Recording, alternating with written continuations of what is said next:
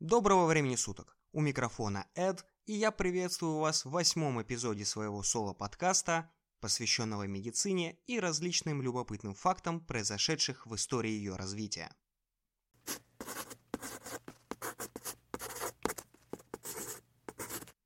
Ну и как вы поняли из названия, этот выпуск будет посвящен одному из возбудителей атипичной пневмонии – легионеля.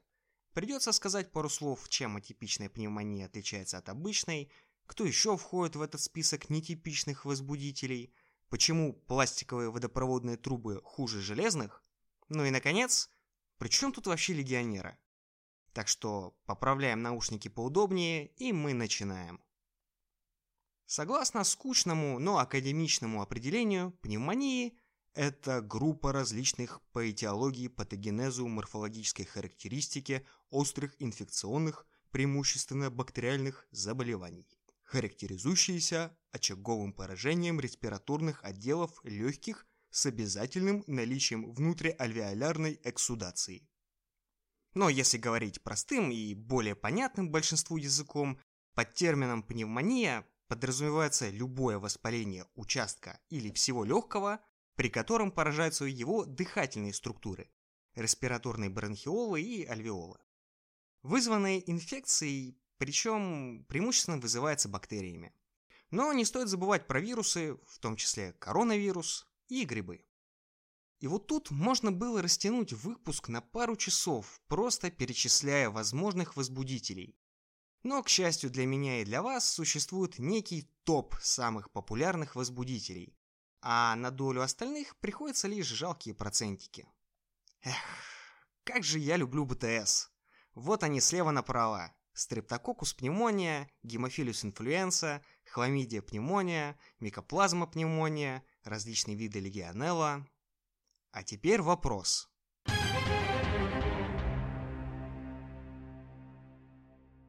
Какой из перечисленных выше возбудителей относится к атипичным? Ну да, как минимум один правильный ответ есть. Легионеллу узнали все – но также тут из атипичных бактерий присутствуют хламидия и микоплазма. Что же такого атипичного в последней троице? Ответ будет неоднозначный, и у микробиолога будет свой вариант, и у врача свой. Давайте не будем вдаваться в дебри микробиологии и остановимся на объяснении на пальцах. Все эти возбудители не обнаруживаются при рутинной диагностике пациентов с симптомами пневмонии. Хламидия Вообще внутриклеточный паразит, поэтому в микроскопии той же мокроты ее обнаружить не удастся. У микоплазмы нет классической бактериальной стенки, которой свойственна большинству прокариот. Легионелла же вообще в природе спокойно живет внутри амеб и в организме человека путешествует внутри макрофагов. Так что со скрытностью и у нее все довольно неплохо. Все эти возбудители устойчивы к бета-лактамным антибиотикам – которые эмпирически назначаются при пневмонии. Кроме того, поражение легких при этих возбудителях носит интерстициальный характер, затрагивает соединительную ткань, окружающую альвеолы, что также отличает их от остальных типичных бактерий-ассоциированных пневмоний. Итак, легионелла. Да, лето, жара. Нынче самое время поговорить об этом возбудителе. Ведь чего-то хочется летом и особенно в городе. Провести знойный полдень дома под приятной прохладой кондиционера. Поплескаться в бассейне, ну или на худой конец посидеть у шумного фонтана. Опять же, в пробке стоять куда приятнее, когда включена система климат-контроля. Думаю, вы уже понимаете, к чему я так клоню. Да, типичным местом обитания легионеллы является водная среда. А так как заражение происходит аэрозольным путем, то есть вдыханием мельчайших частичек воды с возбудителем, то все эти системы кондиционирования, фонтаны, бассейны, джакузи и бани являются наиболее значимыми в отношении распространения заболевания, которое называется легионеллез или же болезнь легионеров. Ну, справедливости ради стоит заметить, что также легионеллу обнаруживают и в насадках на душ, так что не обязательно посещать общественные байни и бассейны, чтобы подвергнуться риску инфицирования. Но это не является причиной не принимать душ. Особенно жарким летом. И да, отключение горячей воды тоже так себе оправдание. Риск заразиться, однако, зависит как от количества легионелл во вдыхаемом аэрозоле. Как правило, более массивная колонизация отмечается в централизованных системах кондиционирования и водоснабжения. Однако в наше время это строго контролируется. Так и от резистентных свойств самого организма человека.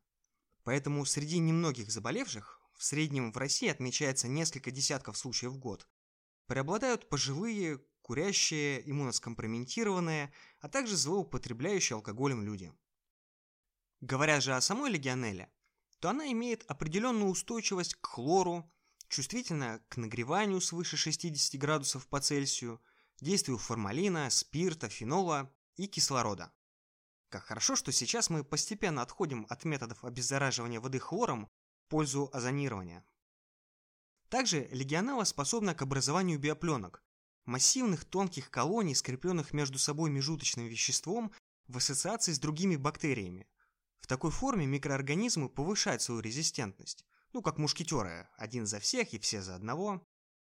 Кроме того, прочная фиксация биопленки способствует более эффективному наращиванию бактерий в единице объема.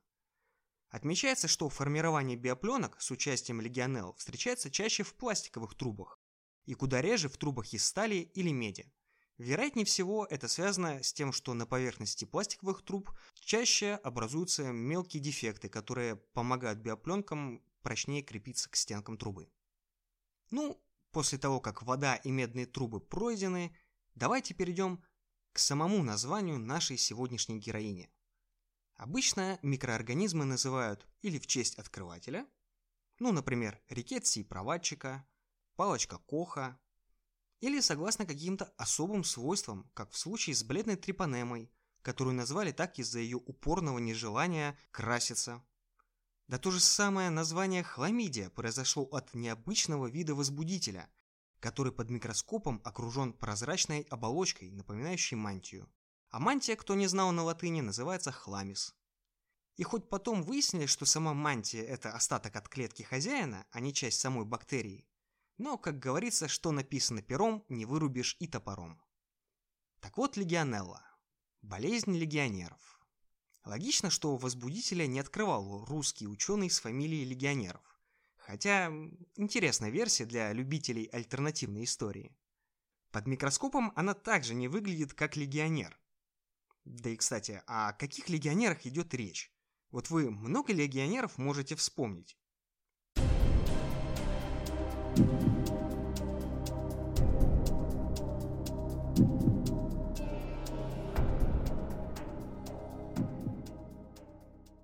Первое, что приходит на ум – римские легионеры.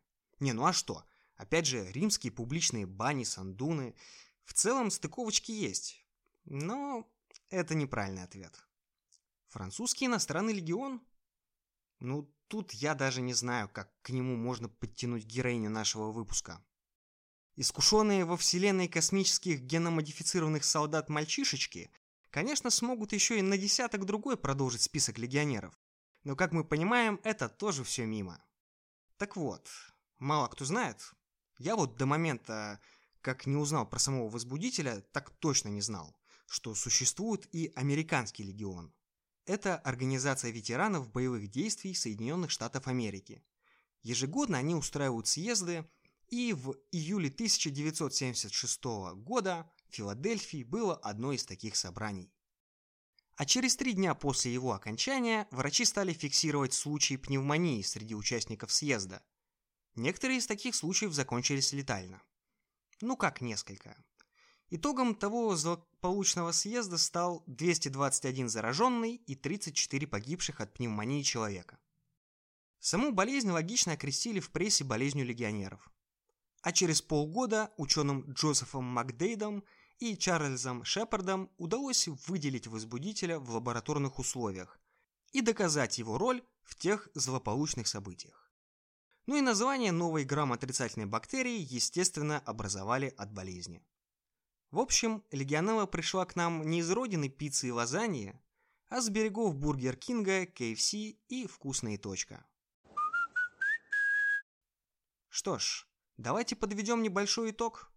Легионелла – это бактерия, один из возбудителей атипичных пневмоний. названная так в результате одной из крупных вспышек пневмонии в 70-х годах в США, возникшей среди участников съезда Американского легиона.